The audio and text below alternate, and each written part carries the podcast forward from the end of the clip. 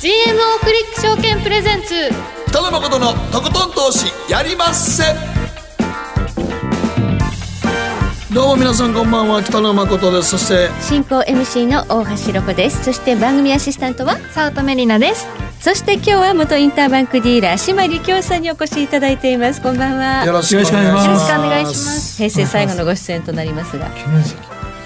記念すべき。記念すべき。いや記念すべき。いやなんかすいません。ありがとうございます。ところがマーケットは全然動いてないんですよ。日本のマーケットだけね、はい。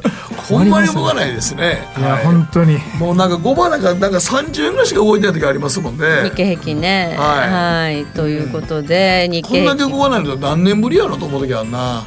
どうですか？ディーラー経験。いや今は一番動かないと思います、ね、そうですよやっぱねりそう。市場まれに見るぐらい動いてないですよね。本当ですね。えっ、とまあそういうのも後でどうして動かないのか、あなぜ動かないかということの背景もあるわけですね、まあそれもはいはい、はい含めて解説いただきたいと思います。打破きっかけとなるのは一体何なのかということも含めて、は、はいいご期待いただければと思います。えそして番組後半マーケットのリアルは今日はアメリカのマーケットのリアルです。え総実総合研究所調査グループ研究員安田沙子さんをお迎えいたしまして、ヘルスケアセクター下落から考えるアメリカの医療保険制度改革とはということで、アメリカの医療費って高いんですよね基本的にはね。日本みたいにあんなねみんな保険入ってるわけじゃないですからね。日本の保険制度っていうのは本当によくできていまして、ねようできてるよね、うん。日本という国はね。ただそれをちょっと悪用するようなね今海外からのいろいろなね、そう。あのツアーも組まれているようですけれども。そうですよね。はい、でもこれを壊さないでいたなんかお医者だきたいさん行ったらなんか中国人とかの人とかめっちゃ多いですよ。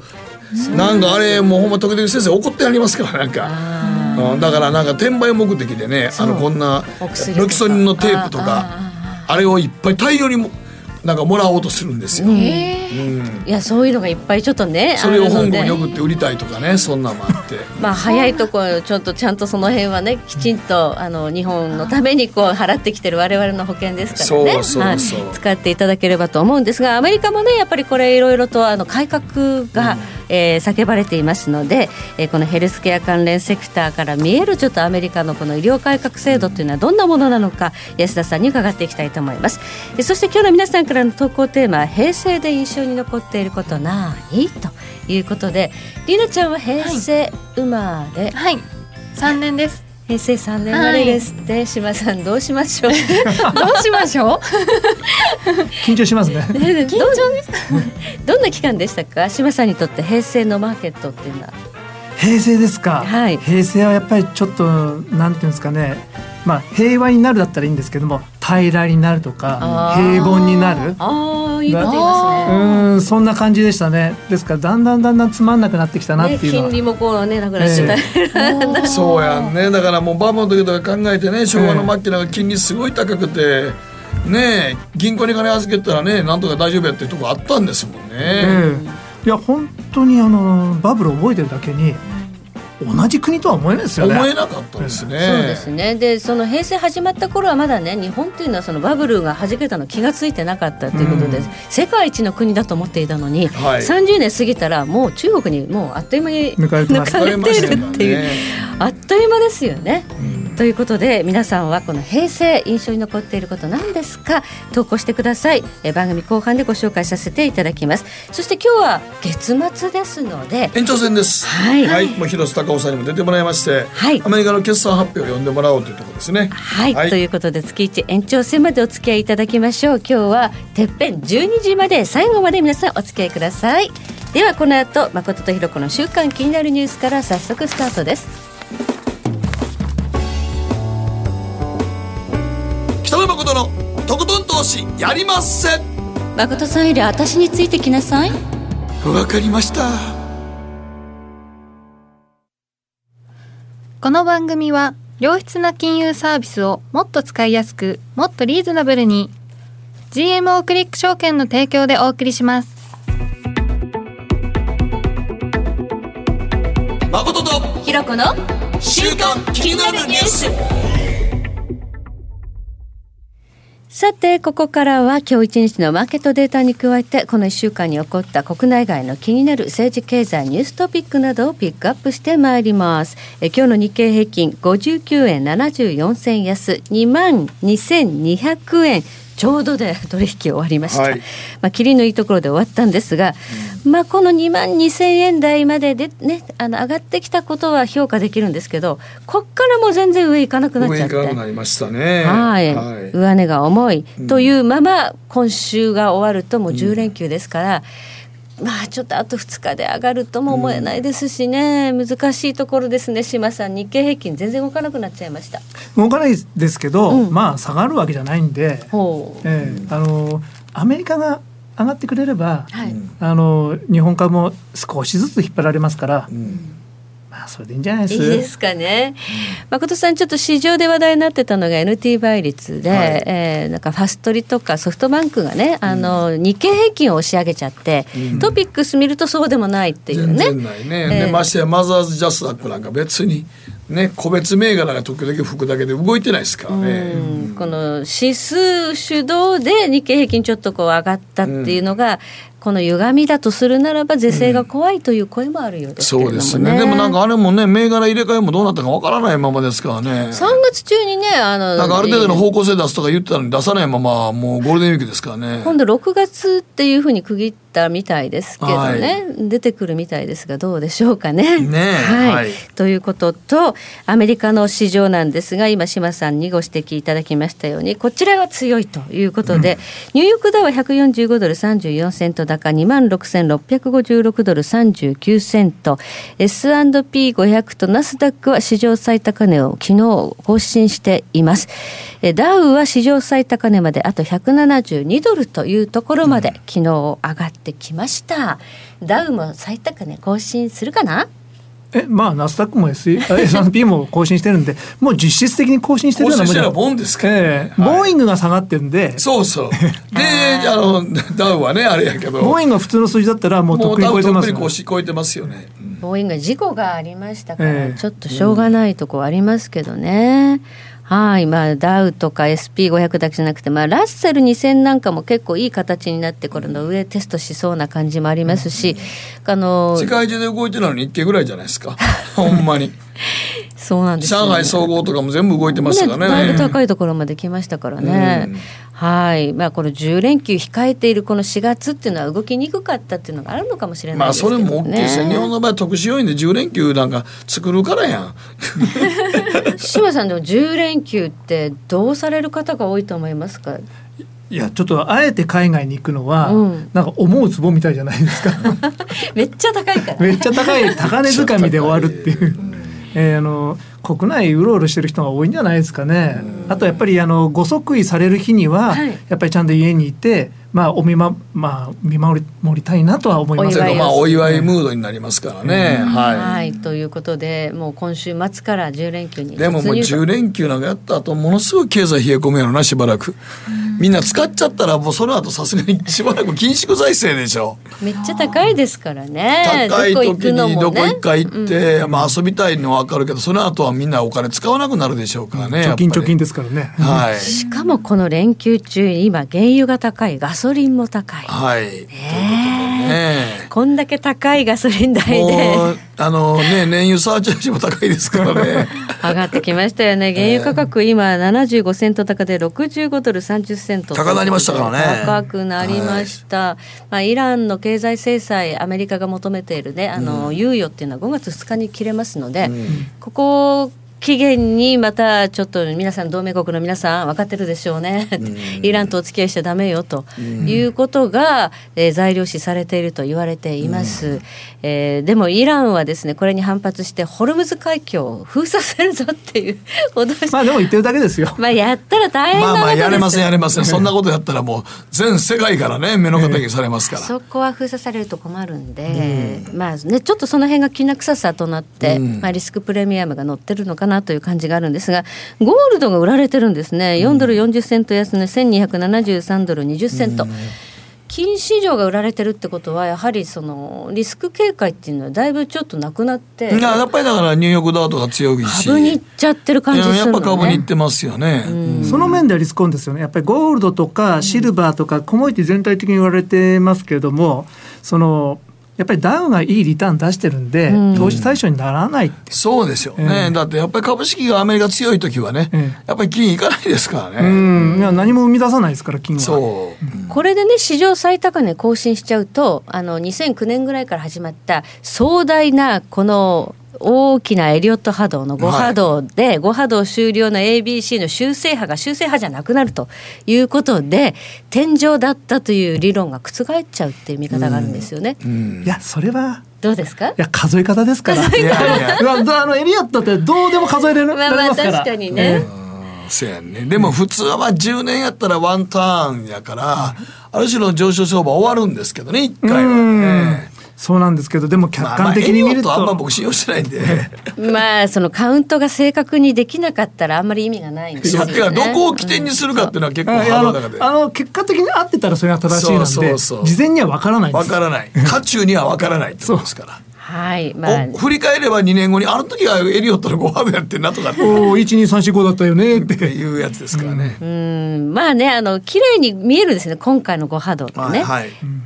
どうでしょうかということで。ちょっとねあの Sell in May と言われるアメリカのウォール・ストリートの格言の時期も近づいているので、うん、えここをこなしてあのもう一回再浮上できるようであれば強いということは、まあ、言えるのかもしれませんね。ね。はい、ではここで、はい、りなちゃんの今週気になったニュース。はいえ今週は大阪メトロ2024年に全駅で顔認証入場システムを導入するというニュースなんですが、え大阪メトロが19日2025年大阪・関西万博を見据え令和6年に全駅で顔認証によるチケットレス入場システムを導入すると発表したんですよね。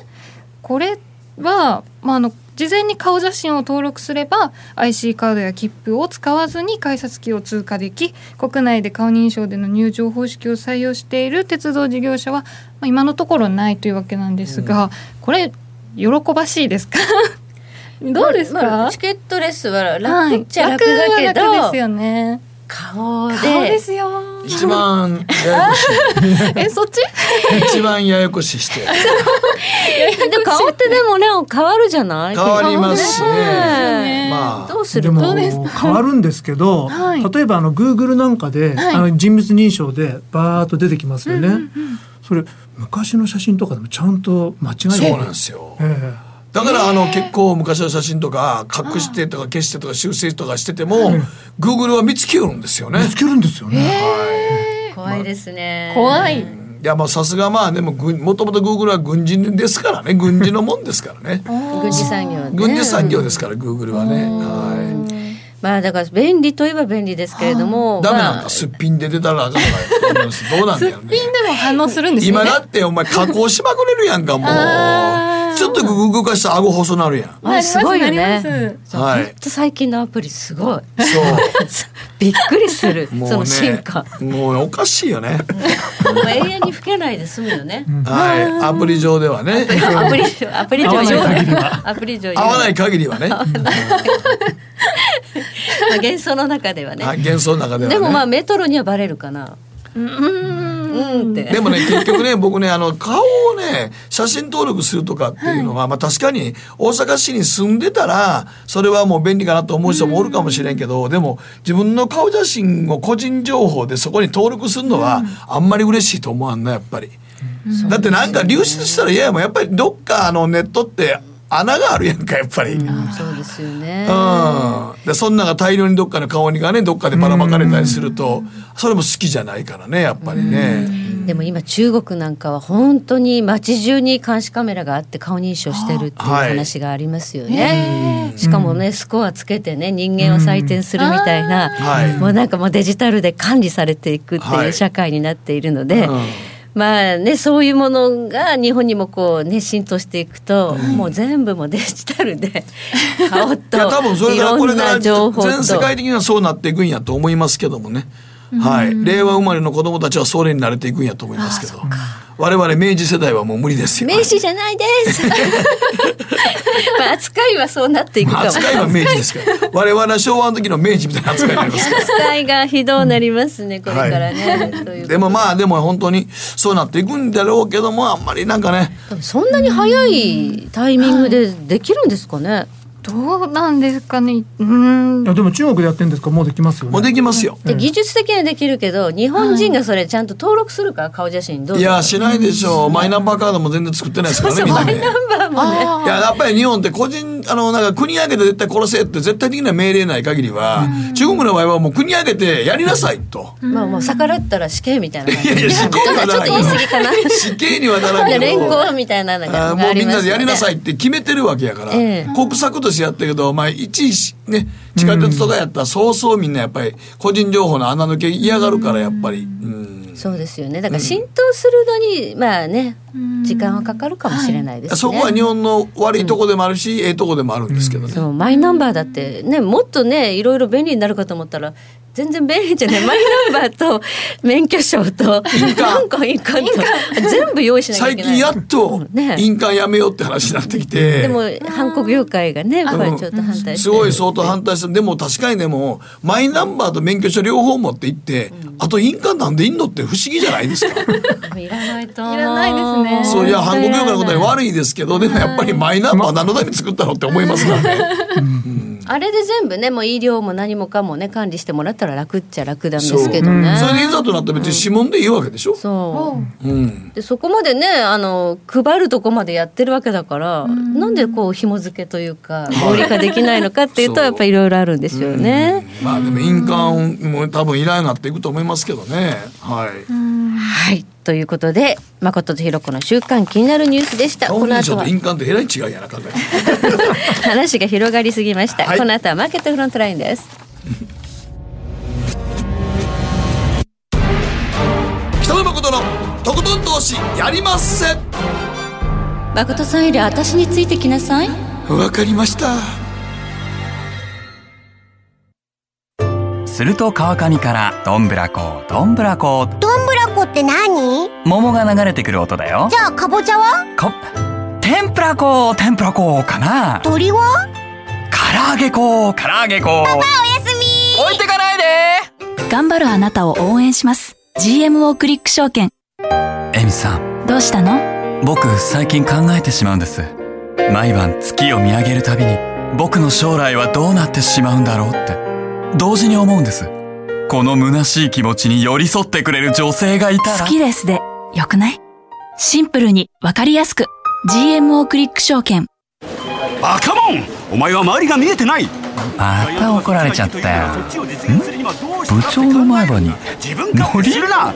大学生のノリはもう通用しないぞ！はい。ノリをどうにかしないとまずいですね。部長歯にノリついてますよ。もっと楽しくもっと自由に。GMO クリック証券北野誠のとことん投資やりまっせ。やりますせって何語ですかさあ。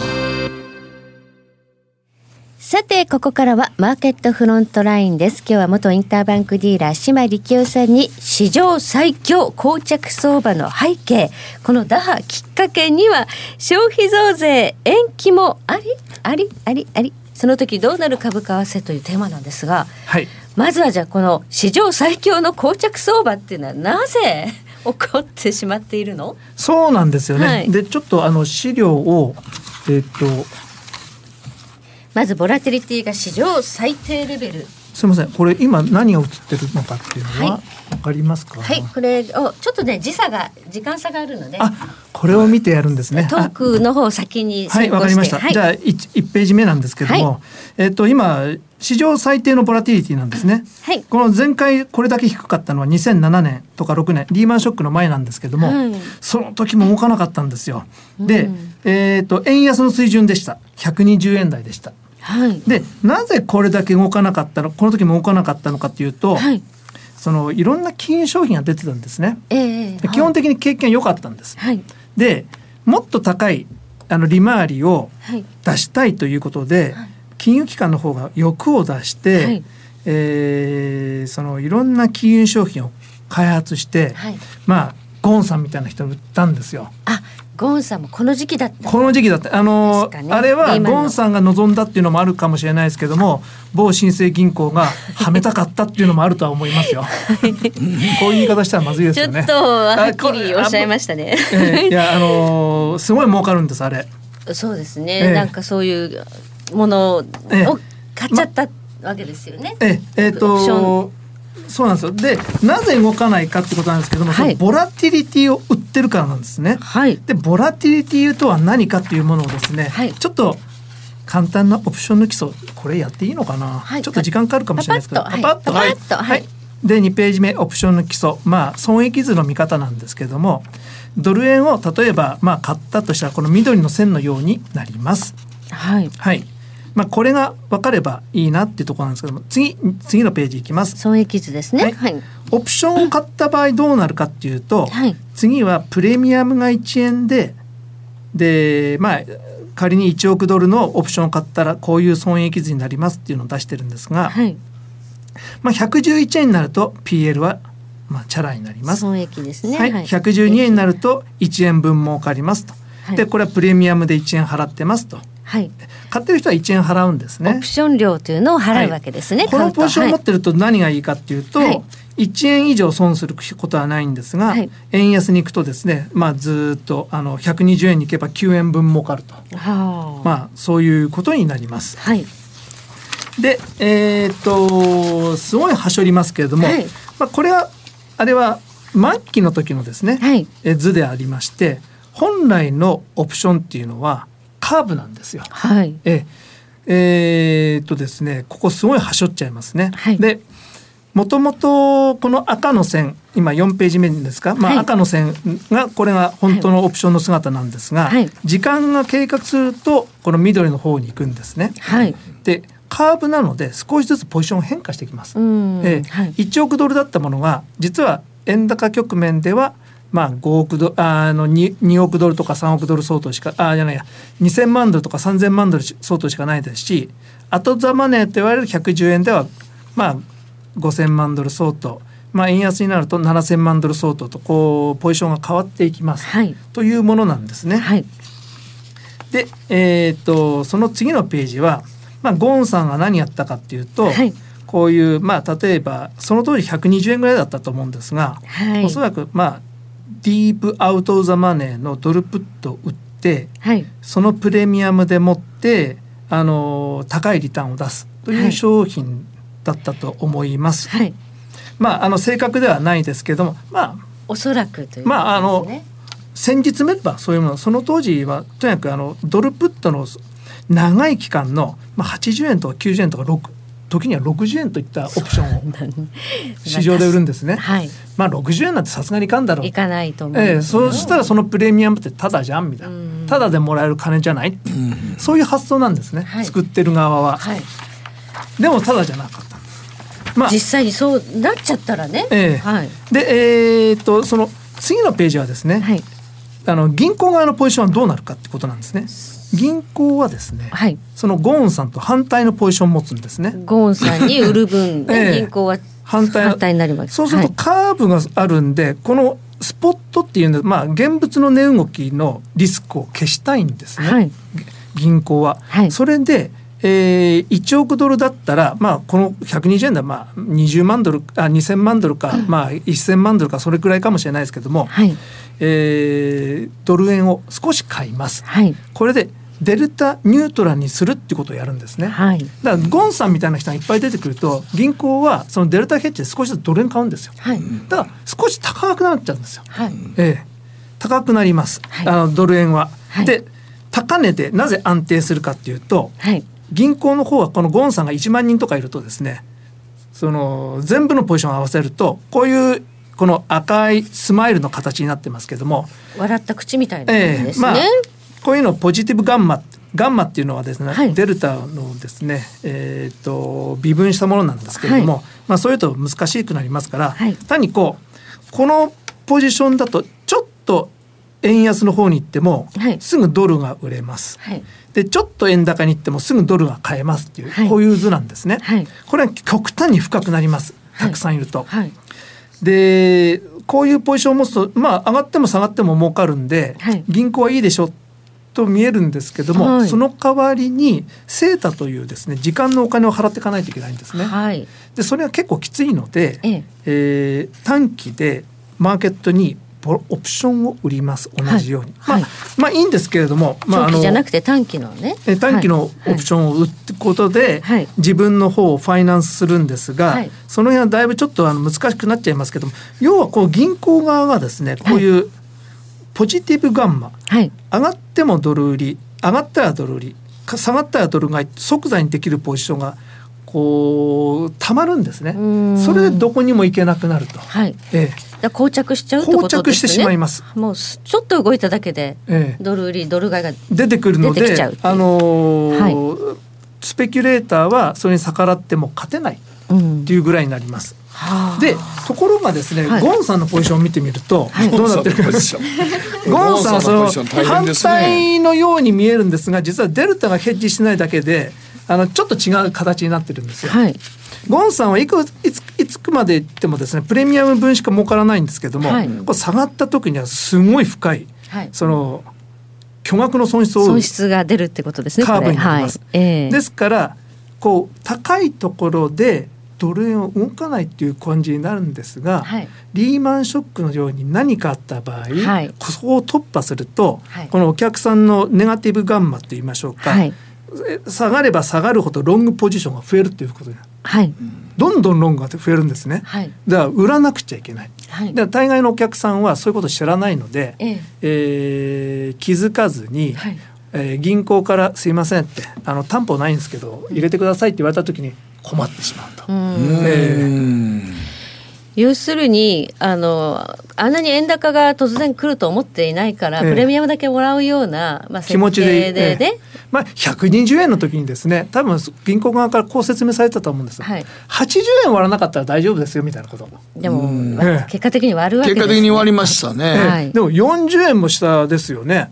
あまあそれはないだろうまあでもないと思いますね。120円の時点では、ないと思ってたんですけどね、うんええ。そうそうそうまあでもあのーだからもうそのねプレミアムだけずっとこう設けられるというような商品。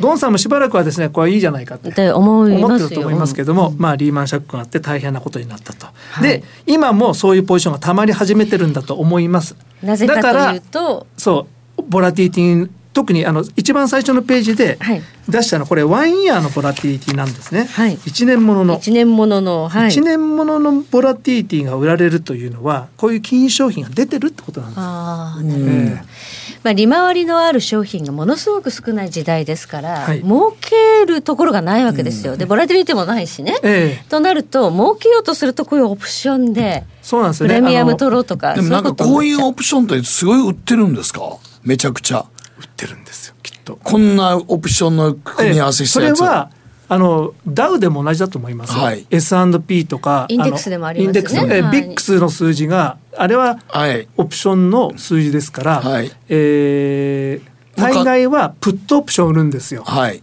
あの株の人たちは、ん。下がったらロングができていいでしょと思うんですよ、はいはいえー安いところで買えるんだからって、うんうんけれどもいざ下がるとあたふたするんですね。ぶち抜いて下がりますからね。えーぶち抜いて下がるんで。自分の思ってる想像以上に下がると。下がるから。まあ大体相場はオーバーしますからね、ええ、で、あの慌てふためいてボラティビックスもこう高くなりますし、えーとりあえずの損切りがバーッと出ます、ん。けれども落ち着いてきたらまた今いいチャンスじゃないって言ってこうオプションを売る人が出てきて、うん。しかもキャッシュをで買うあの機関投資家が出てきて徐々にマーケットは元の状況に戻ってしまうと、えそういうのを繰り返すんですね何回か。けれども数回に一度本物が来ると。うん。まあだから10年に1回ぐらいは10年に1回ぐらいは本物が来てガチガチで動かないようにね、オプションがいっぱい溜まってるけどドーンと。そう。2007年とか6年の相場もそうだったの。いや120円ぐらいで来る日も来る日もですね動かなくてですね、これどうやったら動くんだろうっていうような日が続きました、けれども背景にはこういう金融商品が売られてるということで、今もそうだとは思います、で次にですねゴールデンウィーク中のリスクを見てみたいと思うんですが、はい。えー、とこれはブルームバーグから先ほど取ってきたんですけれども、はこれ図がちょっと小さくて見えにくいですけどこれドル円なんですが、えー左の方に行くと円高110円ぐらいですね、はい。右の方に行くと円安113円とか113円の50銭とかになります。はい。で黄色いポツポツポツとかブルーのポツポツポツってありますけどもこれはオプションの公式期限を迎えるオプションなんですね。うん。一番下の段が今日のオプション。はい。一つ上の段が明日のオプション、はい。もう一つ上の段が明後日のオプション。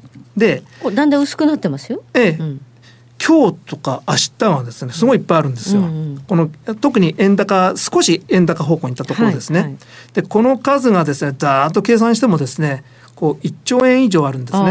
じゃあ動かないわけですねええはい下がってもそれだけのドル買いが出てくるので、はいこれはもう動かない。はいところがこのブルーのところに囲んだところがあるんですが、うんえーこれはゴールデンウィーク期間中になります。そうするとこの点が少なくなってますね。え結構スカスカなんですねはいええあそうすると、えー今はすごい下にストライクがあって動きにくいんですがはい。ゴールデンウィーク期間中は意外とスカスカです。そうするとこのボラティリティを阻んでいたこのオプションが減るということは上がる可能性があるということですか？ボラが。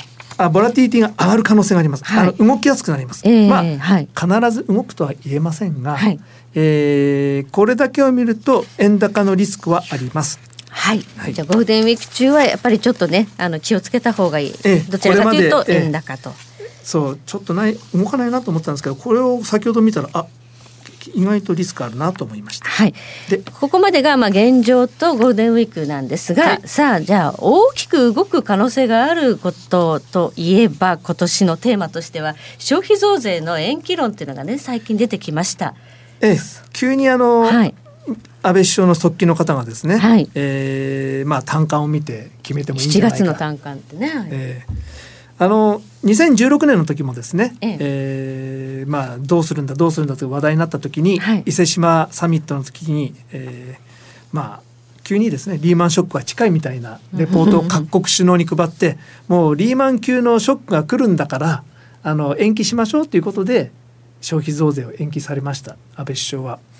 今度 G20 が大阪でありますけども同じ手を使ってくるんじゃないかなというふうな噂もされております。はい。で、えー、とでもこの背景がありまして、はい。実は金融理論がすごく変わってきてると。はい。で今最近 MMT というものがちょっとですね今有名になってきますね。話題になってます。まあサンダースさんのですね、ええ。ー経済顧問やっておられますあのステファニー・ケルトンさん。はい。この方は最近新聞市場でもですねよくインタビュー受けてますけれども、えーこれまでの理論とはですね全く違うものでして、はいまあ国家は特にあの自国通貨を持つ主権国家は破綻しないと基本基本的にはいあの臨転機で擦れるので。通貨発行権があるというねええ赤字は全部、あのすればいいと。でそれはインフレにならなければ大丈夫と。インフレになったらダメなんですね。インフレになったらやめようっていう。デフレ化の現状において通貨発行権があるならいくらでも臨転機回して通貨発行すりゃいいじゃないかっていう、ええその方が景気も良くなるでしょうと、えあの恵まれないとか経済的に困った人たちにもお金をこう出すことができるでしょうと。向こうはですねあのどちらかというとあの左側の人がはい、そういう主張なんですね。リベラルの人、ええ。はい。でも日本の場合ちょっと右側の人がですね。まあちょっとそこは差がありますね。差があります。あの、はい、公共事業に使いたいとかですね。あ のね国土強靭化計画とかやらないといけないですからね。はい、200兆使って橋とかね全て完璧にしようっていう。まあでもねずずいぶんこう補強しなきゃいけないところもあるから実際はね、欲しいところなんでしょうけどね、ええ。財政出動っていうのも。この MMT 理論っていうのは少しまあちょっと極論じゃないかっていうところはいまあ軽く一周されるところがあるんですけども、はい。そのやっぱりその大御所であるサマーズさんがですね、この間レイチェルさんっていう方と、はい。バーバンコブ・イングランドの人なんですけども、はい。えー長期停滞論に関する実証研究論文を出しまして、はいこれがですね、えーこれから先も金利が抑えられるっていう状況は今後50年以上続くだろうと。50年。死んでしまいます、ええ。それはまもず高う金利上がら齢ないの。化が進むということもありますし、はい。ええ。徐々に労働市場から人がいなくなるとかですねあの働かなくなるとかですねいろいろあります。はい。ええ。まああの金利が下がる方向にしかいかないんだったらむしろ政府は経済のバランスを取るためにも財政赤字を作らないといけないと。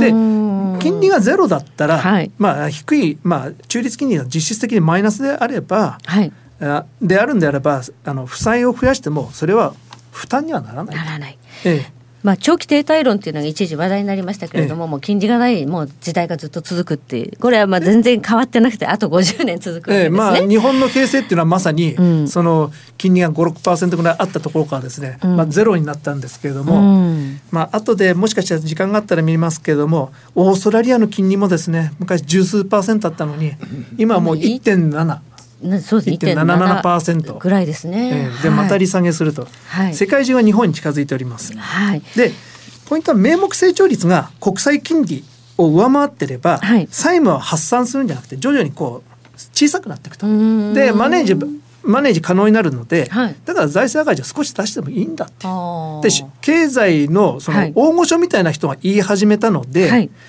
そしたらまあ大御所が言ってるんだったらいいんじゃないと。緊縮しなくてもね。緊縮しなくても。増税しなくたっていいじゃないかってこの理論に基づけば、ええいやあの安倍首相が突然ですね、だって、僕は前から全然増税する必要なんか日本全然ないと思ってますから、なんかねものすごい僕はあの新聞もマスコミもいい加減やなと思ったのは、はい。あの民主党政権の時になんかほらもうもうすぐお前日本の借金1000兆円超えるでとかなんかウェー言って新聞で連日踊ってたじゃないですか、今超えてますよ別に何も起こらないですね。何にも起こってないじしませんよね。そう。だから嘘やんと思って。そう、そうですそうですそうです。あらだってもう軽く1000兆円1000兆円の壁がとか GDP の倍超えたらもう危ないのに日本破綻すんねんとかあっさり超えてますよ今。思いました。ただ経済理論的にはまああの財政赤字が膨らむとまあインフレになった場合大変な危機が訪れるかもしれない、うん。というのはあります。でも理論的に言うとハイパーインフレでしょ？ハイパーインフレ結局だからそのハイパーインフレが来るような時っていうのはでもなかなか日本で今起これると思わないんですけど、ね、あのレイチェルさんがじゃないやあのサマーズ。けあのさっきの MMT のですね、はい。えっと、ステファニーさんが言うには、はい。あの通貨の発行でハイパーインフレになったことはないと。やっぱり戦争で負けたとか、ね。そうそう。債務そういうあのむ第一次世界大戦のドイツとか、ええ。そういうとこなんですよね。経済制裁されたとかね、ええ。だから普通に経済運営されてる分には、ん。貨幣供給量が発行が多いからといって、うん。あのーそのハイパーインフレにはならないと、うん。それは実証研究だと。ということで今この MMT、えー現代金融論まあ現代貨幣論なんかね、いう方もいますけれどもが、えーにわかにこう注目されている背景にはもしかしたらこの今年の消費増税の撤回されて、まあ、そうすると株も上がるし、はい。えードル円も少し円安。そうですね。うん。これがもし本当にその延期となれば、弾みがつく可能性は大いにある、まああの、しその方がなんか世の中明るくなるんじゃないですかね。と思いますけどできたら5%に下げてほしいな。はい。はい。以上マーケットフロントライン島根清さんどうもありがとうございました。ありがとうございました。北野誠のとことん投資やりません GMO クリック証券の魅力は何といっても業界最安水準の株式手数料。さらに企業価値や業績が一目でわかる財務分析ツール。マーケット動向をスピーディーにキャッチいただける充実の投資情報。その他使いやすい高機能取引ツールを取り揃えており投資初心者の方にも安心してご利用いただけます。また GMO グループの株主優待を使うと保有株数に応じて最大2万9000円の手数料相当額がキャッシュバック。GMO グループのお得な優待ぜひご利用ください。株式取引なら GMO クリック証券。GMO クリック証券株式会社は関東財務局長金賞第77号の金融商品取引業者です。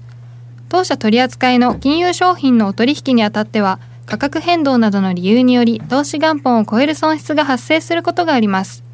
お取引をする際は当社のホームページや契約締結前交付書面で手数料などの諸経費及びリスクについて十分ご確認ください。北野誠のとことん投資やりませ。ん誠さんより私についてきなさい。わかりました。マーケットのリアルさあということで改めまして今日は。総実総合研究所調査グループ研究員安田沙子さんです。こんばんは。よろしくお願いいたします。はい今日のテーマは？ヘルスケアセクター下落から考えるアメリカの医療保険制度改革とはということなんですが、はい。まあ、アメリカ株式市場非常に堅調ですよね。本当ですね。S&P500 もナスダックも最高値更新しまして、はい。バラ色に見えますが、はい。実はヘルスケア一人負けしてます。セクター別でちょっと見るとね、はい、セクター別で見ますともうテクノロジーなんかはもう本当にハイフライヤーでねはい。上がりっぱなしなんですけれども、はい。ヘルスケアに関しましては実はもう年初来のはい。上昇を打ち消すような動きちょっとこのになっているんですね。チャートをご覧いただきましょう。はい。はいえーっとこの一番下、そうですオレンジ色がヘルスケア。はい、この100、あの1月2日の年初を100としていますので、今年のははい、ご覧の通りこの100に近づいているということですね。はいはい、あら、じゃあもう全然行ってこいで、もう行ってこいでねこのまま下がってしまう可能性があるの？あるのかなというところでやっぱりその業績見通しがあまり良くなくてですねああの、まあ、3月期今のところ、まあ、あの好材料揃っていますけれども事前の予測では下方修正になるだろうという予想がですね、まあ、16社ほどありましてセクターで見れば実はテクノロジーの次で2位だったと。はい下方修正を占める企業の割合では、まあ、20%占めていたということです。はい、下方修正が目立った。これなんで弱いのかということですが、はい、はいえー、2つあります。一つはまあ業界独自の理由がありまして、はいまあいわゆる2016年頃から言われていた製薬業界でのパテントクリフですね。はい、まあフィスカルクリフの財政の崖みたいな話ですけれども、はい。要はその新発の薬品先発薬医薬品要はその開発されて間もなくって、はい。ブロックバスターと呼ばれるような、はい。非常にその売り上げに貢献するはい、薬品ですね、はい。こちら特許が切れてしまうと何が起こるかというと後発医薬品が出てきましてね。そうです。おっしゃる通り競争にさらされて価格下げられちゃうわけですよ。下げなければいけなくなる、はい。というところでこの特許切れになる薬が2016年以降増えてるんですね、まあ、そういったところが一つありますまあというところで、一つあんまりし爆発的なそのなんか ED 治療薬のバイアグラとか、ああいそうのじゃない爆発的に売れてないですからね。まあ、そういったまたあの医薬品関係ちょっと頭打ちな部分もあるのかなという印象がありますね。だから時々臨床実験に成功した言うて、ええええ日本のマザーズ市場でね、みんながバイオテクノロジーやったら買ってわーってなんねんけどそうですね。なかなかこれがかお金もかかりますし時間もかかります。時間もかかるしね。というところがありますしあと後発医薬品の影響でここ最近はその薬価にはちょっと下押し圧力がかかっていると。はあいうこともありまして特にちょっと製薬関連ではちょっと逆風が吹いている状況というのがあります、ただこれははい。以前から言われていることなので年初から売られている理由の一つには実はなっていないんですね、はい、やっぱり分問題はかっていたことなんですね。そうですね、はい。もう一つのリスクでこれがまさに政策のリスクですおアメリカの、はい。政策リスクということで、はい。えーまずですねトランプ大統領ですけれども、はい。もう2018年の10月からあの医薬品の価格というのを下げますという宣言をしていましたし、はい。で今年に入りましても2月の一般教書演説、まあ、政府機関の閉鎖でちょっと遅れましたけどね。その演説でも薬価引き下げこそ自分の優先事項であるというふうに語っていましたとはいいうことですね。はい、で実際に提案としては2つありまして、はい1つはあのいわゆるですね薬価を国際価格の基準に照らし合わせて決めましょうという話があるんですね。で日本では割とそれってやってることであの日本の薬価っていうのは厚生労働省がはい決めていますよね。はいだけどアメリカは誰が決めてるかというと民間なんですよ。あー。そうなんですか。国家主導じゃないんですね。なので、まあ割と民間企業として言い方は悪いですけどやりたい放題なところがあるということなんですよ。はい。何が起こってるかというと、まあ、製薬業界があって、まあ、医療機関があります。病院がかかります。病院は安くしてほしいですよね、うん。で製薬会社はできるだけ流通したいし価格も、まあ、それなりに抑えたい。でもやっぱり下げないとここには医療機関には流通できないわけですよ、でそこの仲立ちをするのは薬剤給付管理会社というところなんです、はい。だここがまあその価格決定をするところなんですけれども、間に入ってるわけですね間に入ってるわけです。ええ。でこちらがまず交渉するんですが、まあ、こっちは下がる。でこっちはそんなに上が下がってほしくない。ない。はい。で何が起こるかというとその製薬会社から薬品の給付管理会社の価格と医療機関への販売価格ですね。これが下がる逆になる場合があるんですね。つまり製薬協会の方に卸の値段の方が病院の値段よりも高くなってしまう場合がある。へえあって、はい。でそうなった時のために、はい。要はその仲介業者が損をするので製薬会社がリベートなんかを支払うんですよ。あリベートの仕組みが。リベートがあるんで。あるんだでこれが実はその薬品の給付管理会社も寡占状態になってきているので、健全な競争原理が働かなくなってしまっているということで、製薬会社もリベートを見込んだ価格設定にしていて、なかなかその医療機関が求める安い価格設定になってきてないんですね。なるほどね。それが問題で実は米国では医薬品というのは高止まりしているもしくは上昇しているというふうに言われています。そこにメスを入れようということというのが。はい、トランプさんのアイディアです。はい。それが一つと。一つ、はいもう一つがやはりあの民主党ですよね。はい民主党の政策メディケア・フォー・オール、はいこれ4月の10日に発表されまして、ええバーニー・サンダースさんが提案したんですけれども、ええこの法案には実は大統領候補他の4名,、4名が参画しているんですね。だから、はあんまりその泡沫候補というわけではないので、ええ。現実味がないわけでもないようなちょっと不気味な状態です、メディケア・フォー・オールというのはまあ国民皆保険ってことで日本は普通でしょ。はい。はい、日本人はみんなもう国民健康保険からこう、ね。ねこう社会保険からみんな入ってますけども、アメリカはねそうなんじゃないんですよね。ないんです。あのメディケアっていうのはその高齢層と障害者の方向けの公的医療保険でアメリカはそもそもそういった保険とあとはその低所得者向けの保険のこの2つの公的保険しかなくてですね。でしかもその所得の低い方の場合ですと連邦政府とこの州政府が関わってくるんで連邦政府の管理だけでは話にならないんですね。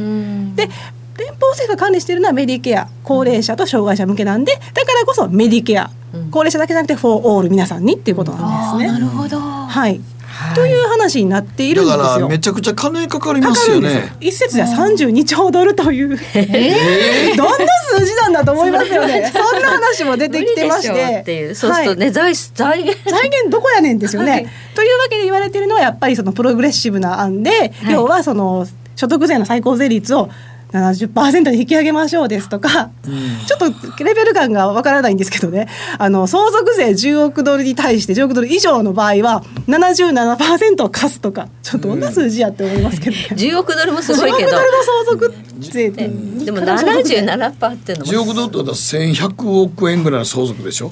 あないですけどね。ないですよね。日本じゃちょっと考えられないですねけど、うん。ちょっとだから日本人には想像もつかないような財源ということを提案しているんですが、もう一つ大事なことがありましてあの民間の医療保険っていうのを制度を撤廃しましょうって話になってるんですよね。これはこれでちょっとねでどうなるんだって話なんですよ。うんで大胆だよね大胆です。うんで考えてみたらでもメディケアというのはあの政府が管理してるとはいえ、まあ、支出してるっていうことであって実際に、えー介在しているのは民間の医療保険なんですよ。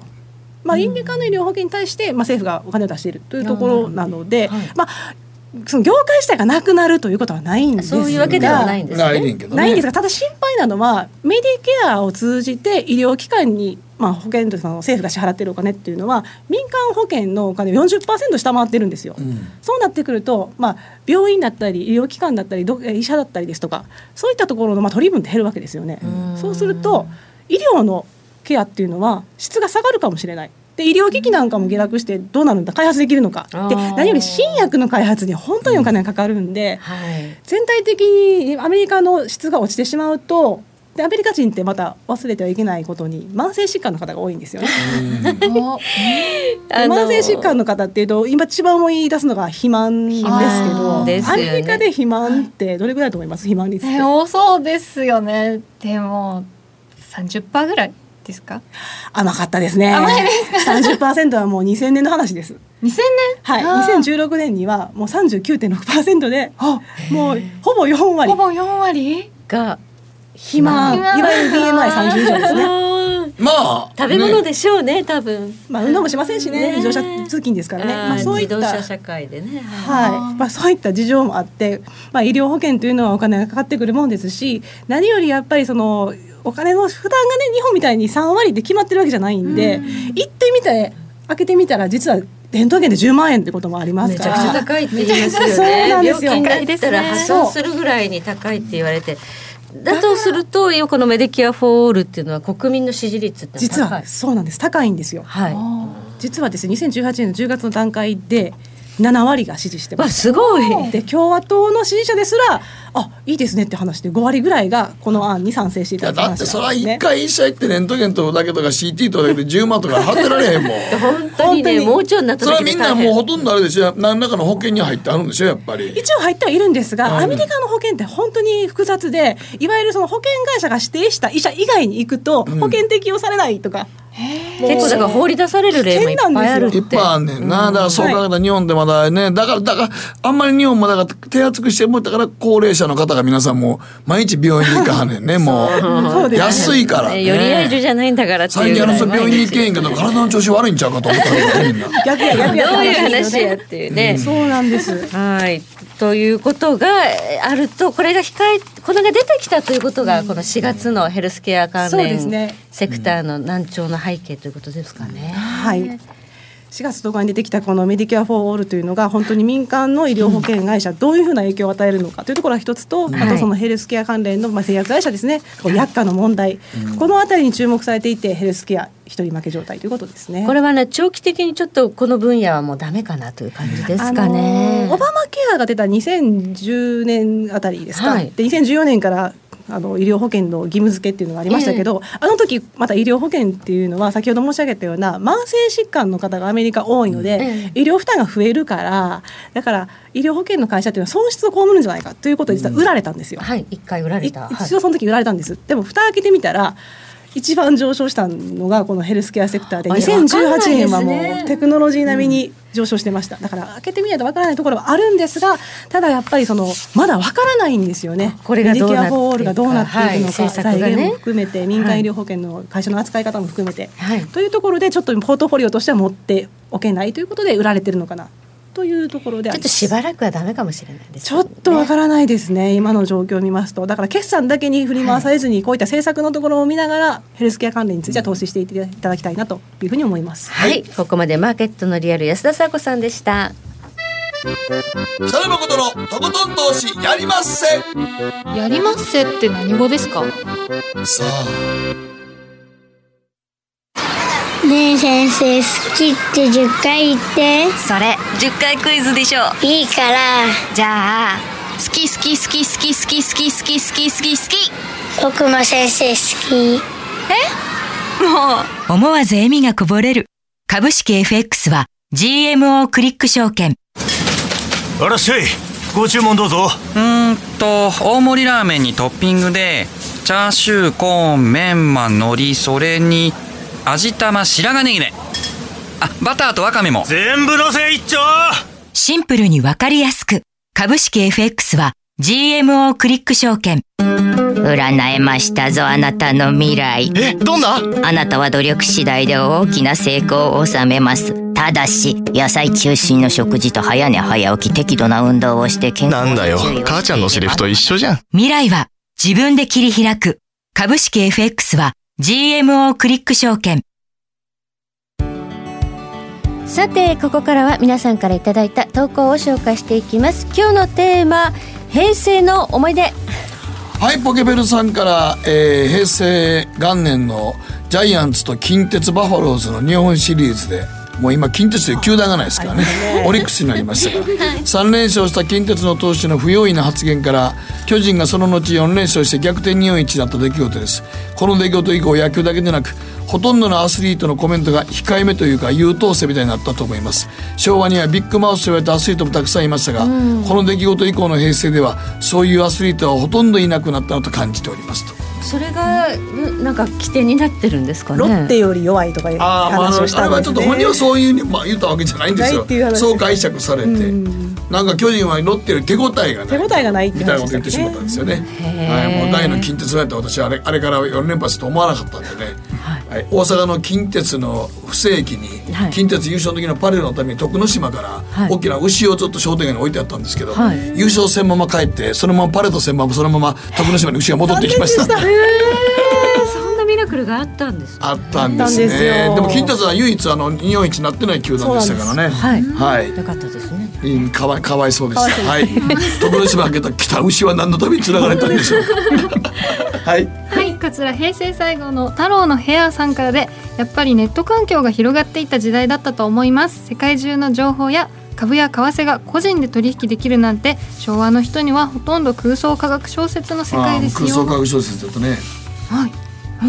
空想科学小説？空想科学小説。のジャンルですね。はい、はい、だから言ってみたらもうなんかほんまにそんなことがいずれできると思ってなかったからね例えばまあパソコンの画面でちゃんとそんな売買ができて、あのプロの持ってるあの同じような技術が持てると思ってなかったもんね。島さんそうですよね。昔ねプロのディーラーでいらっしゃったけれども今はもう個人とディーラーのトレード環境って、ねあのー、僕昔、はい、個人でロイター入れたりとか、はい、チャート入れたりとか、はい、今のねあの個人の方みたいな入れるのに50万かかりました、まあ、僕なんかだから株式あった時最初にやったけどまだねネット環境そんな通ってなかったけど、はい、手書きで書いてましたからね バブル。チャートを。そうストキャスティクスとか、うん、電卓で計算してそうやってなんかチャートの日々のこのあの棒はやってましたね自分で、はい、いや本当今パッと出るからすごいよね。すごいですね、はい、はい、続いては令和では死後になりそうな伝統の一戦。さんからいただきました。僕が生まれたのは7日間しかなかった64年だったんですが実質的には平成とともに生きてきました。平成を生きてきて僕らが子供の頃はまだまだ建前とか綺麗事とか言っていて確信をつくようなことはあまり言えるような雰囲気ではなかったのですが今は子供でも平気で本音を言う時代になっているなと思います、えー、姉の子供である中学生の妹と話していると平気で結婚なんてハイリスクハイリターンノーリターンでしょ？とか ママはパパの悪口言ってるけど結婚なんか自己責任でしょ？とか言っています。そんな姉一家に今年新しい子供が生まれるのですがそれについてもメイは単に改元に合わせて去年仕込んだだけでしょ？とか言って。僕らが子供の時には絶対に言えなかったことを平気で言ってやっぱり平成という時代は大きな変化があったなと思いますと、うん、まあうちの娘はそんなことよう言いますけどね、まあ、うちの娘の一番口癖はコスパを一番言いますね。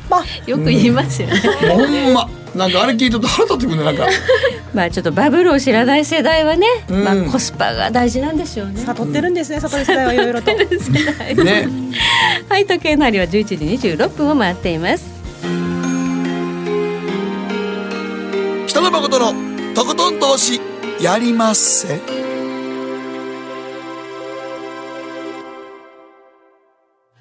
この番組は良質な金融サービスをもっと使いやすくもっとリーズナブルに GMO クリック証券の提供でお送りしました。さあ、はい、平成最後の ややりましてですけれども まあ今週から来週の注目スケジュールもう今週末からね。まあなんといってもでも一応この、ね、に明日の日銀政策金融あの日銀金融政策決定会合で黒田日銀総裁会見しますけど何かしら言うかもしれませんよね明日。一部にはフォワードガイダンス少しいじるんじゃないのとかいう期待と思惑とがあるらしいんですが島さんどうですか？いや動かしようがないと思うんですけどね。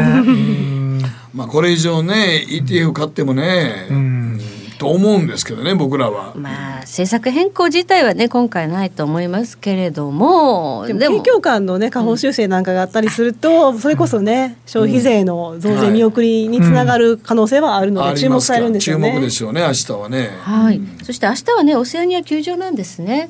そうです。安楽デーということでお休みだそうです。そして、えー、ゴールデンウィーク谷間になりますけれども5月1日水曜日番組ありますのでね皆さんお忘れなく、えー、お聞きいただければと思うんですが、まあ、FMC がある日だということ天皇即位日ですけれども、ね、はい、ここもやっぱりちょっと日本が休んでる間ですから気にはなりますよね。さすがにいろいろ変更してこないと思うんですけれども、はい、あの1、3月期の GDP って最初1.5とか1.2 2とか、はい、かなり弱い数字って言われてたのに、うん、蓋開けてみたらアトランタ地区連議の GDP になって今2.8とかなんですよ、ね、今結構高いですよね。高いんですよ。だからちょっと景況感ここもね変わってくるのかなというところはありますね。ちょっと高派的になる可能性も。まあそこまではねない。とは思いますが。さすがにそこまでサプライズはないでしょうけどね。はい、ということで、ね、もうあのねあのトランプさんにもう制圧されてますから FRB は。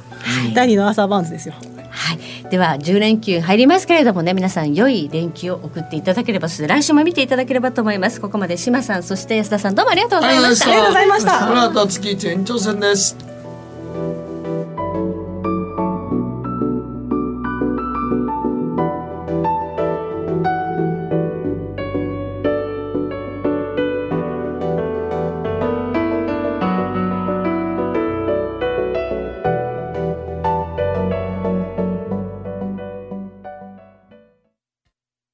クリック証券プレゼンツ。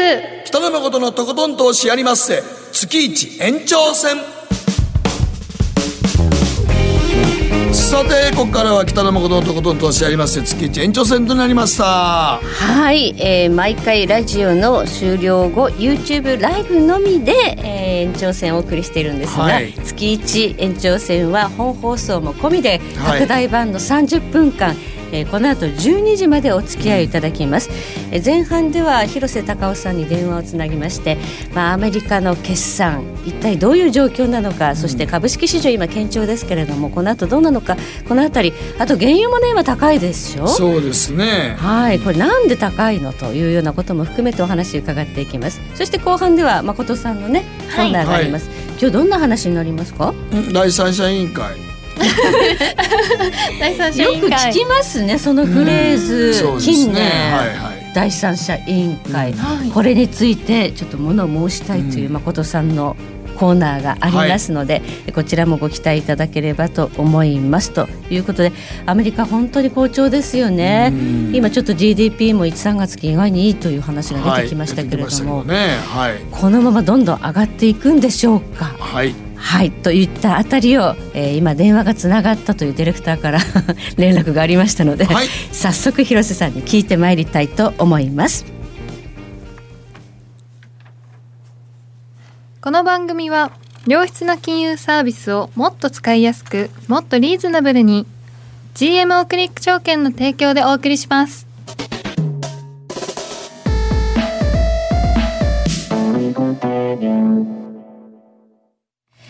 さてここからはマーケットホットラインのコーナーです。今日はアメリカフロリダ在住コンテクスチュアルインベストメンツ LLC 広瀬隆夫さんと電話がつながっています。はいもしもしこんばんは。こんばんは。よろしくお願いしよろますしくお願いします。なんか気がつけばニューヨークダウはほんまスルスルっと上に行ってきましたね。そうですね。あれボーイングなかったら絶対新高値更新してますよね。そうですね。うん。強いですよねやっぱり強いです。今2019年のはい。第一四半期の決算発表シーズン始まったばっかりではい。これまでに大体、えー、S&P500 採用銘柄のうち17%くらいの企業が決算発表を終えてます。はい。で滑り出しはまずまず好調です、でえーっとこれまでに銀行セクターそれから、えー一部の、まあ、ネット企業そして、まあ、キャタピラーとかボーイングとかそういったところが決算発表したんですけれども、はい。まあ、銀行はですね、えー商業銀行部門が強いところ具体的には JP モルガンですとか、バンクアメリカですとか、そういったところが、えー決算あの結構良かったです、でえーネット企業に関してはこれまでに、えー、ツイッターとそれからスナップですね。これあのスナップチャットの親会社ですけども、はい。そこら辺あたりが決算発表してるんですけれども、広告の売り上げが好調ということでそれもまあなんかいい感じですよね、なんかツイッターってなんか一時より良くないのかと思ったんですけどそうでもないんですね。はい。えーっと本当にその数字的にああずいぶんかっこついてきたなというふうに思ったのは実は今期からなんですよ。ああねなんかいまいち伸びてないんちゃうかなと思ったんですけどね。はい。えーっと いわゆるそのなんていうんですかねお行儀の悪いえー、ツイッターのアカウントですよね。匿名赤とか,、はい。匿名赤とかね。そういうのをあのバサーッとあの切って、うん。それで広告主にとって居心地のいいサイト。ユーザーではなくて、ね。まあいわゆるあのあのななんか健全なサイトにしていったわけですね。そうです。はい、はい、そうです。そういう方針で、えーっと過去2クォーターぐらいずーっとあの体質改善してきたんですけれども、はい。それが功を奏して、うん。今期はすごく広告売上高が伸びましたよね。ああなるほどね。うん。だからユーザー数自体はどんどんアカウントを消去消去してるんで減ってるんですけども、うん。広告売上はもうすごいいい感じで伸びてます。逆にだからあのもう余計なものを排除したけど逆にあの、まあ、広告主にとっては非常にいい存在のサイトになったと、そうですね、はい、安心して広告出せるということですよね、はい、あのこれちょっと今資料見てますと P&G もも良かったんですか？はいプロクターギャンブルも決算良かったです。で、プロクターギャンブルというとね、はい、例えば、えー、っと、洗剤とか、はい、そういうまあ日用品、あるいはその、えー、ジレジレットっていうね、うん、あのひげ剃りの、ねはい、会社ありありますけれども、はい、ジレットなんかも傘下に持ってるんですけれども、でどちらかというとその低成長という企業のイメージがあるんですが、はい、今は化粧品がものすごい売れてるんですよ。ほうほうほうほう SK2 っていうブランドなんですけど。あ、知ってますけど。これ日本で編み出されたブランドですよね、確かね。そうなんですね。僕はあんま詳しくないですけど。SK2 は知ってますけども、はい。はい、えー、で、えー、まあそれがまあ、アメリカでも受けているということですよね。なんか P&G なんかも低成長でね、まあ、まあ、買っとけば、まあ、配当がもらえてもそれでいいからぐらいで、はい、急激にこれが伸びていくって会社だとは思ってないですけどね。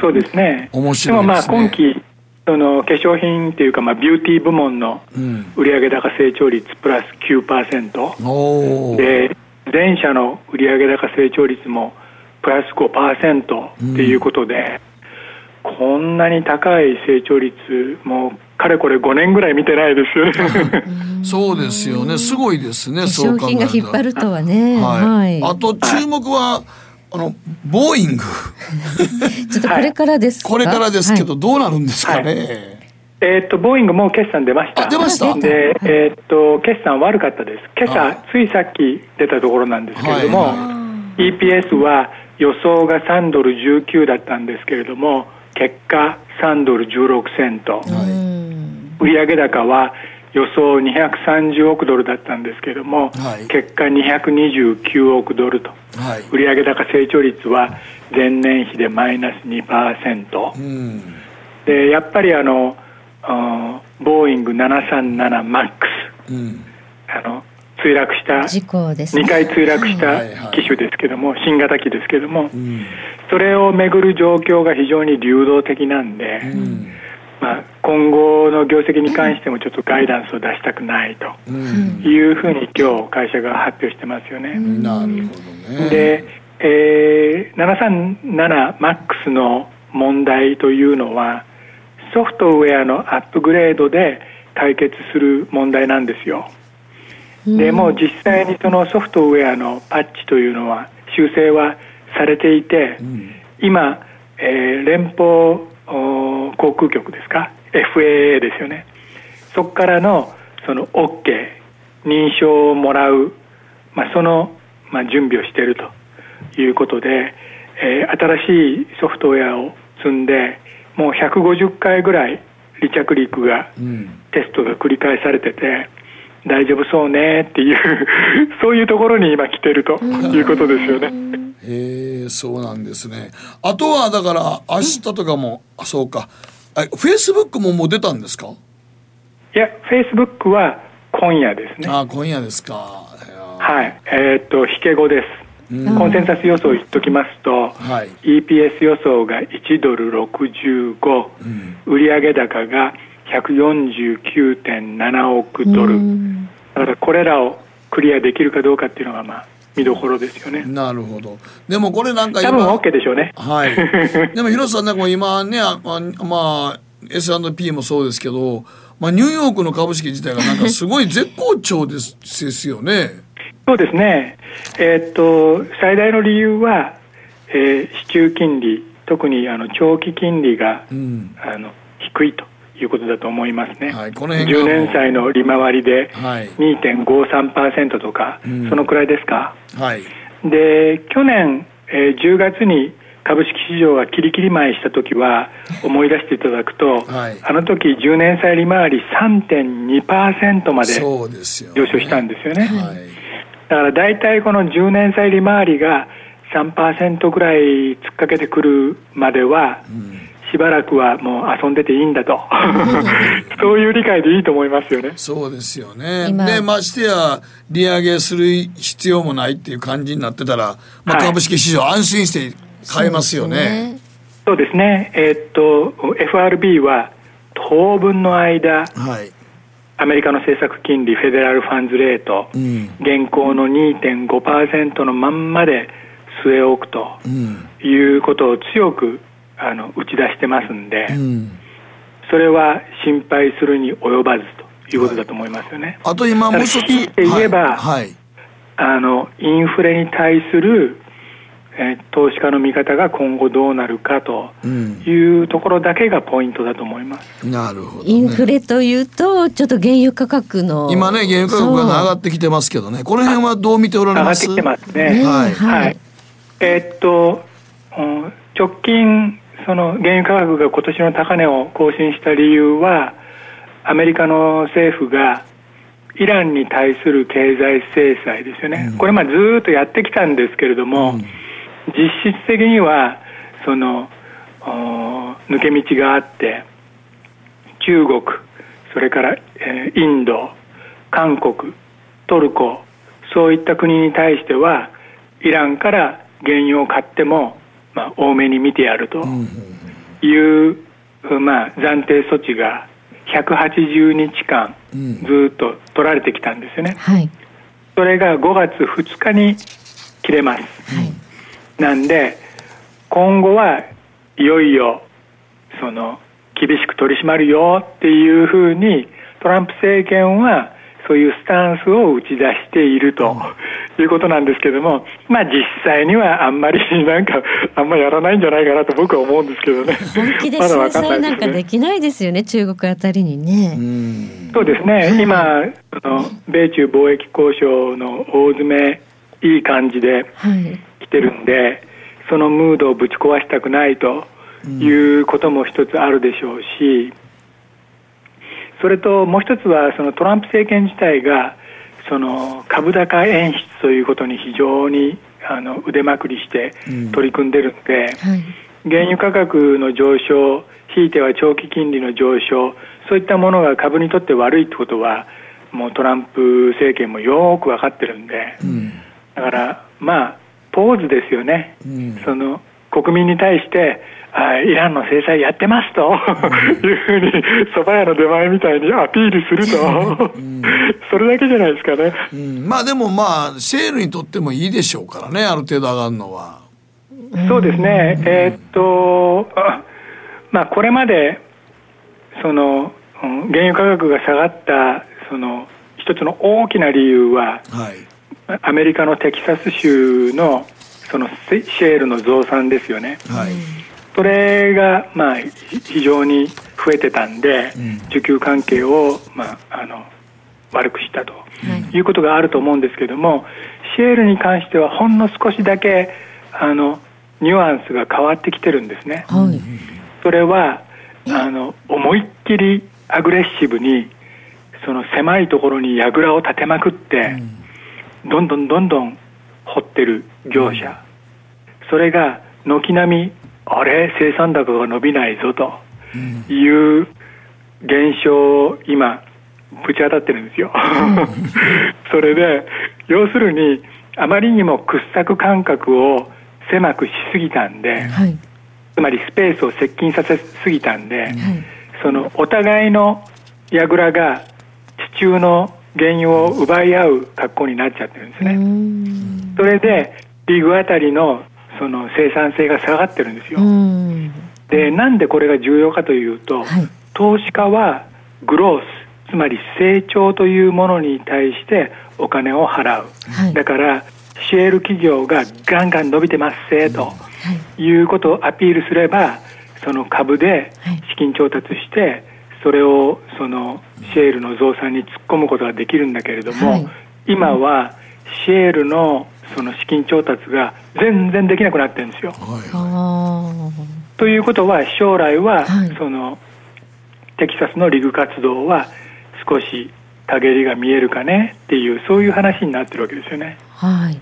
それがまた原油価格を押し上げてしまうということですね。だから今回原油価格がスーッと上がったっていうのは、はい、そのイランの経済制裁というのはあくまでも表向きのその後付けの理由で、はい、で、えー、実際にはそういった感じでシェールがねなんか増産できないねっていうあのぼんやりとしたタイト感、はい、それが背景にあるんだと思います。設備投資が止まっちゃうということですね。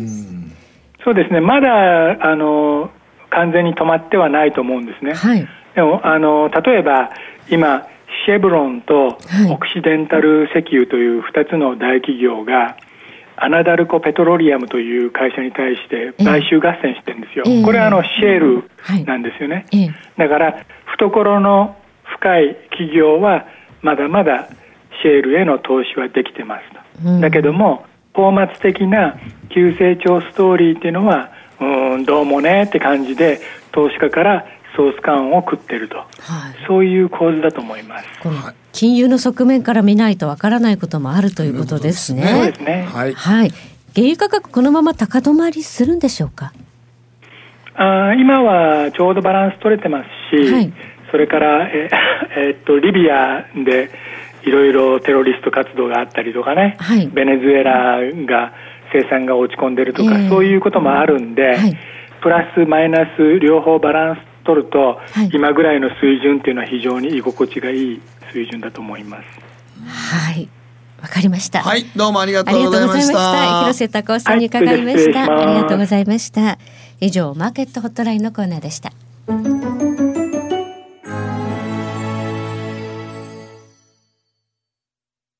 GMO クリック証券の CFD では日本225や米国30など世界各国の主要な株価指数原油や金などの商品、レバレッジ ETF、リート ETF、外国株など、世界中の金融資産を買いからも売りからも手数料無料で手軽に取引することができます。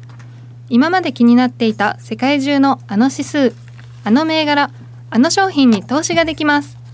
パソコンからスマートフォンまで高性能なトレードツールも魅力。CFD も GMO クリック証券。GMO クリック証券株式会社は関東財務局長金賞第77号の金融商品取引業者です。当社取扱いの金融商品のお取引にあたっては価格変動などの理由により投資元本を超える損失が発生することがあります。お取引をする際は当社のホームページや契約締結前交付書面にて手数料などの諸経費及びリスクについて十分ご確認ください。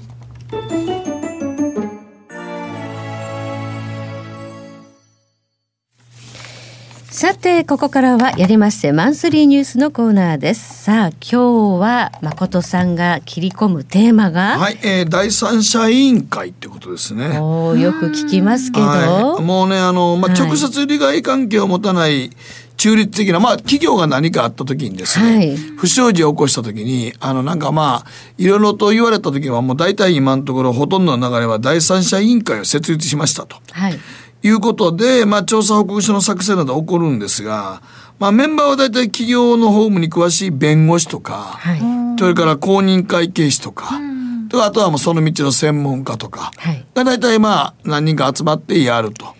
いうことなんですね、一応外部の有識者とはされているけれども、はい、まあその問題があったところがオファーする人たちなんですよね。うんだからまあなんか第三者委員会っていう言い方をして、はい、あれでも多分ねほとんどの企業がマスコミにバッシングを受けた時に、うん、ほぼほぼみんなこの騒動をどうワイドショーでわーっとやってんのを止めるのがいいのかと。でたまにまあ記者会見やって司会者がとんでもないこと言い出して。ね、あの、もうええですか？やめますよとかって。あったあったあったなんかね、ね、スポーツ関係のやつでありましたね。そう、あの時、もういいですか？やめますよもうって。同じ質問してるじゃないかとかって。あれ逆ギレしてはりましたけど。あれ最悪でしたよ、ね、あれはね、もう最悪なんですよ。最悪の。はい。あんなことやった記者会見初めからしなくていいし、はい、もう皆さんの質問がもう2時間になろうが3時間になろうが、あの、やり続ける覚悟であれ望まないと、あれは成功したとは言わないんですよね。ああいう偉い人にね司会させちゃダメですね。そうなんですよ。もともと偉いという感覚自分のがあるから。感覚があるから俺はわざわざお前らのために記者会見開いたってんのにぐらいの感覚でやってますね。だから結局そうなるともう第三者委員会に投げた方がいいんででこれを設立すると、い。一体マスコミもみんな第三者委員会設立っていうのを書いてで原因の究明を、ね、原因の究明に乗り出したということで一応世間に対するお詫びのポーズを見せれるから第三者委員会っていうのを作るんですけども、はいところがこの第三者委員会って法的な権限も何かあるわけでもなく。実際にどんな人が、まあ、ね、弁護士でこんな人が関わったけどって言いますけど、まあ言うても当該企業で不祥事を起こした企業が第三者委員会を作って頼むって時に、弁護士さんとかそんな公認会社大体みんな自分の企業と関係する弁護士さんとかよ呼んで、自分のとこでお金払うわけですから、そうです、そこでお前社長がダメですわっていう結論に達することまずないですよね。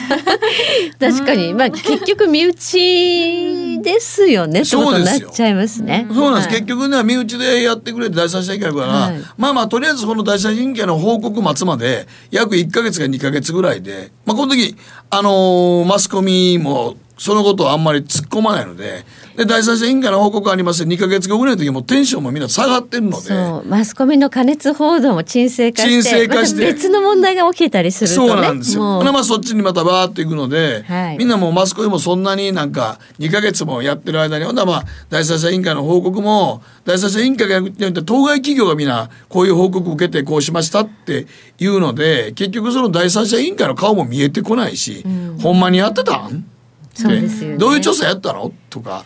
そうそうそうそうそう、本当にね真相の究明をしていたとは思えない。思えないような感じで。幕引きって結構ありますよね。幕引きでやっていって終わって、まあ、これからもうちの第三者委員会のご指摘を受けましてこういうふうにコンプライアンスを強化していきたいと思いますみたいなこと言ったら大体まあまあシャンシャンなんですよね。どうかと思いますねどうかと思いますね。だ結局これもまあ日弁連なんかもこの第三者委員会の組織の作り方とかも書いてるから弁護士さんとかもすごいもうやっぱり仕事になってるんですよね。企業コンプライアンスに詳しい弁護士さんっていうのは。じゃあちょっと言い方悪いですけどもその一種のビジネスになってるってもうことですね完全にビジネスになってると思いますね。あのそのそこに参加する有識者っていう方々の、はいだから結局政府がよく言う有識者会議っていうのも、はい。政府にちょっと異論唱える人が15人で作ったら、ちょっと政府に異論唱える人が5人ぐらいおって、あとは政府の言うことでシャンシャンにしたいから、でも10対5で可決して、やっぱり政府に言うことはこんな風に言いましたよって、あの有識者会議も落としどころ決まってるんですよ、最初に。まあそうですよねでもあの有識者会議に出ることであって名誉職にもなりますからね。うんみんな出たいでしょうみんからねな出たいですよ。どちらかというと反対のことは言わない言わないでしょ。だからその典型的なんで一番失敗したのがさ先ほどの NGT で新潟のあれですよ。あれも第三者委員会出てこずに結局まあ当該者の子が一番傷ついた子たちが辞めてしまうということになったのはじゃああの時見た時第三者委員会って何調べたのあれって。そうですよね結局だからまあね、もうごちゃごちゃで収めたいから第三者委員会にな投げたんやと思うんだけど、第三者委員会作った割に、あの騒動が結局収まらんとあの形になったってことは、第三者委員会じゃあ何してはったんですかって、すよね。すごい思う事例の一つが出てしもたんで、はい。ちょっとこれから企業のも、なんか第三者委員会さえ作れば、騒動収まってまとまるでって思ってる方多いと思いますけど、だんだんみんな、この第三者委員会って、シャンシャンに終わらせねえなっていうのがもう、ちょっとバレてきてますよね。被害者の方の立場には全然立ってないなっていうことですよね、だからいじめ問題の時の第三者委員会組織しましたとかいうのも、あれもなと思いますよね。うん、あのいじめ問題でよく聞くフレーズなんですよね、はい。第三者委員会が調査する調査するっていうけど。で結局どこまで調査したのか、まあ、被害者の遺族の側に立ったような、うん。あの結論って出てこない。出てこない。だってじゃあほらなんで死んだんって話で終わってしまうわけなんで、うん。なんかちょっとこれから第三者委員会っていう報道を聞いた時に、僕なんかも思いますけど、マスコミ報道の中でみんな加熱してないけど、あ、第三者委員会できたってことは、ちょっときな臭いよなって逆に思ってもらった方がいいと思います。なるほど。だから企業がなんかやった時にそうとしてるみたいなね。企業がなんか第三者委員会作ってなんかやったって言って問題を起こした企業が第三者委員会作った時点でまあ騒動は沈静化してますけどその後の株価の動きなんかでも俺ちょっと第三者委員会作ったとこって逆に言うとよろしくないなと思いますけどね。えっ、とまあ日産もなんか確か今回のいろいろなあれであったような気がしますけど今日ちょっと業績の下方修正も出ましたけどね。うん、だからだから結局日産に雇われてる第三者委員会ですから。まあそうなっちゃうんでしょうね。そうあれはもうゴーンさんだけじゃなくて社長も悪かったですとか言えないでしょ。そうですよね。はいそうなっちゃいます、みんながよって役員会でゴーンさんが言ったことみんな承認したんでしょ皆さん。役員全員も変えましょうっていうこと言えますか？言えるわけないじゃないですか。そうですよね。うん、だから第三者委員会組織しましたっていうのはなんかちょっと逆に言うとごまかしてんねんなと思ってしまう企業イメージがこれから作るので、はい。その設置しました設立しましたって言われるとまあそのね真相の究明してるということを隠れみのにもうマスコミ追及できないですからね。そうなんですよね。はいはい。それがじゃあ答え出たらまたやりましょうなんて言ってる間に風化していくと風化して、まあ、大体だから2か月ぐらいの,、あのタイムラグ作ったらはい逃げ切ったっていう感じになりますそれ。がねまあそもそものうん、狙い,、狙い目やろなと思いますね。ということなんでしょうかねはいだから第三者委員会に僕呼んでもうてもいいですよ。それなりにギャラもらえますから。参加すんのかいこんだけ言うてそうか第四者委員会作ってもいいですけど、ね。はい。第四？もうほとんど他人やねん。他人ですね。はい、ということで以上マンスリー、えーニュースでした、えー時計の針は11時55分回っています